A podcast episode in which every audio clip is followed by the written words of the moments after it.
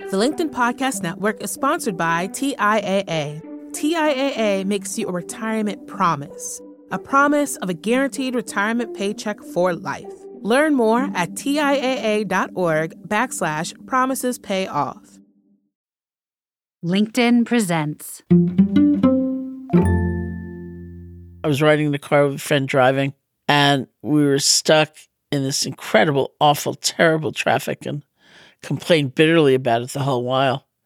Then my friend turned to me and she said, You know, we're the traffic too. And I thought, Oh, this is actually what's true. And you know what? Having that sensibility, I think, gives us a whole other avenue of how we might try to resolve it rather than it's their problem, it's their fault. Welcome to Friday and the grand finale of my series of conversations with Sharon Salzberg, one of the country's most famous meditation teachers. Now, when you hear the word meditation, you probably picture someone sitting alone on a cushion with their eyes closed, silent. And that's certainly a kind of meditation.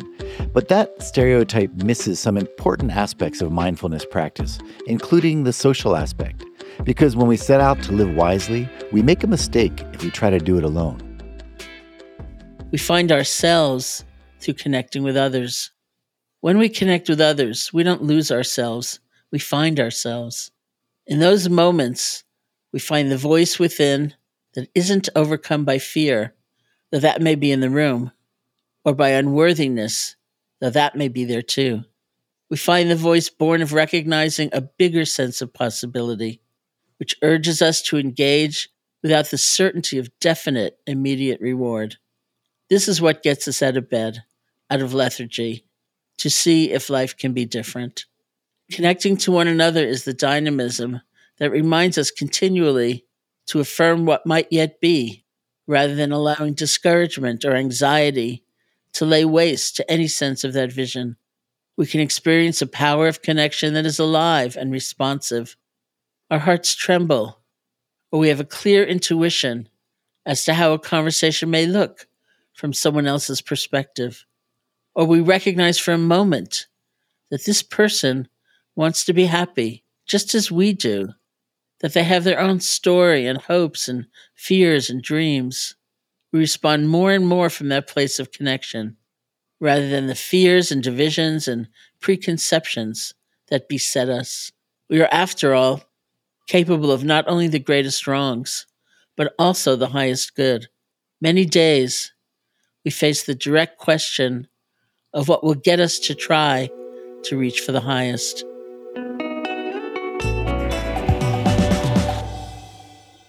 This is a, another pivot in a way because a lot of what we've been talking about is how to behave towards yourself and your own experiences, your own emotions.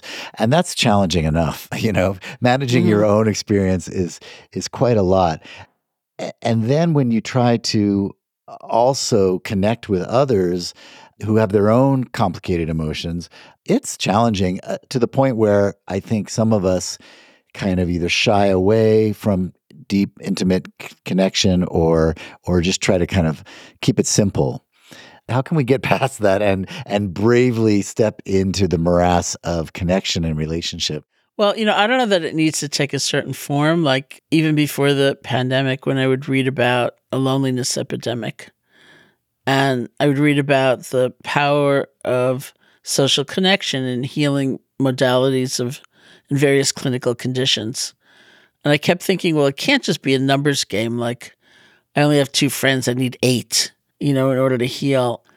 I think really about an inner sense of connection. Mm to others. And so that might take lots of different forms. You know, maybe you're more introverted, maybe you're not going to be that social. It's fine, you know, but mm-hmm. there is that sense of being part of a whole because that's what's true. The reason it's powerful is because it's true. You know, it's not a superimposition that we're trying to put on an alien reality. You know, one of my favorite things to do going into a company or an organization to teach is to ask how many other people need to be doing their job well for you to do your job well. And it became very highlighted talking to a physician in kind of the height of COVID who was saying, you know who I have an increased appreciation for is the cleaning staff. And I right. thought, well, yeah, you know. And mostly, like, uh, the light goes on when I ask that question. Sometimes it doesn't. So I've asked further Do you commute to work? Do you ever think about the auto mechanic or the train conductor? And once that didn't work either. So I said, Have you eaten today? Huh. You know, did you grow all your own Right, food? right, you know, right. there's so many exercises we can do just to take a moment and reflect that there's a different quality of belonging Right. and being part of a whole and recognizing that with others. One of my favorite stories is about this time when I was I was riding in the car with a friend driving and we were stuck in this incredible, awful, terrible traffic and complained bitterly about it the whole while. uh-huh. Then my friend turned to me and she said, You know, we're the traffic too. And I thought, Oh, that's right. You know, like they're probably complaining about us. And I realized that my mind state before then was that was really privileged. Like, it's my road. Right. I am in the center of the universe. I own this road. You interlopers are in my way. You're holding me back. It's that sense of centrality and the margins dropped away. yeah. And we were all the traffic. And I thought, oh, this is actually what's true. And you know what? We've got a problem, which is traffic. But having that sensibility, I think, gives us a whole other avenue of how we might try to resolve it rather than it's their problem, it's their fault, you know? There's also that mindset shift of going from what can I get out of this situation or this Yep. relationship to what can I give, you know?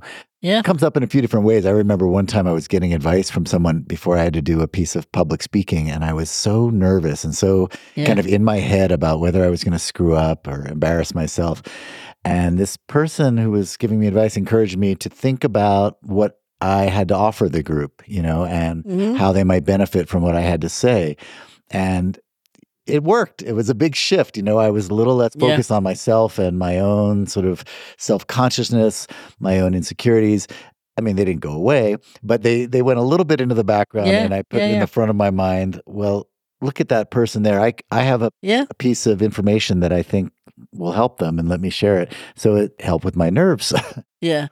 You know what else works is loving kindness meditation. Mm. for yourself. Well, for the people that you're about to speak with, Oh yeah, uh huh. you know, and yourself. But I mean, I've heard that over and over again. I experienced it because I used to be personally petrified Yeah. of the very same thing. And now you do it all the time. And I do it all the time. And it was almost like that sense of they're out there waiting to judge me Yeah, could dissolve into here we are together, yeah. about to have an experience.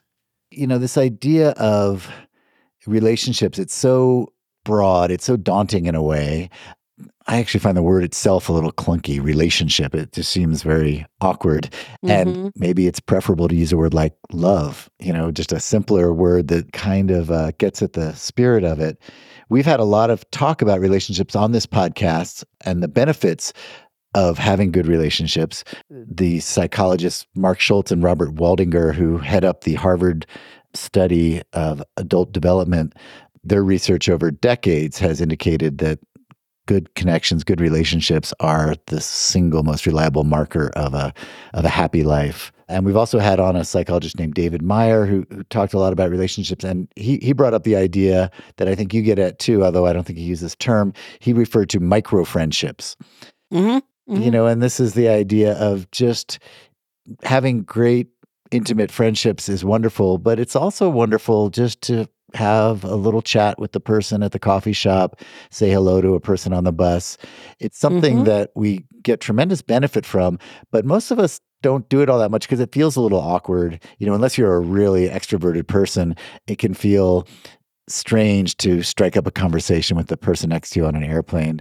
but the research shows that once you start, it's actually not as awkward as you think it's going to be, Mhm. and it's actually a lot more fun.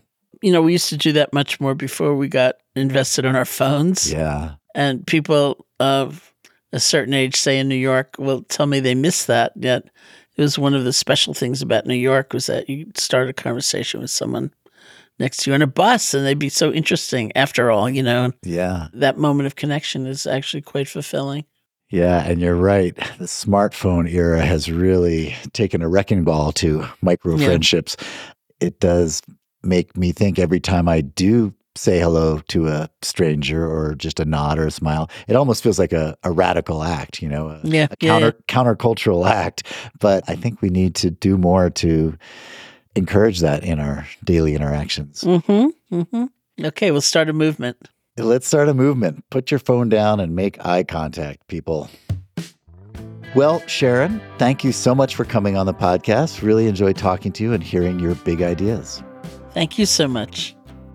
And thank you, everyone. It's been a great week talking with Sharon Salzberg. And remember, if you missed any of it, just download the Next Big Idea app, and you can find all of Sharon's key insights, along with those of other wise people, experts on psychology, creativity, leadership, and just about anything else you might be interested in. And come back next week when I'll be talking with one of our Next Big Idea Club curators, the best selling author Daniel Pink, about his most recent book, The Power of Regret. No regrets about this week's episodes. Caleb Bissinger and Rufus Griscom were executive producers, and sound design was by Emily Rostick. We're all proud members of the LinkedIn Podcast Network. I'm your host, writer, and producer, Michael Kovnat, and I'll see you on Monday.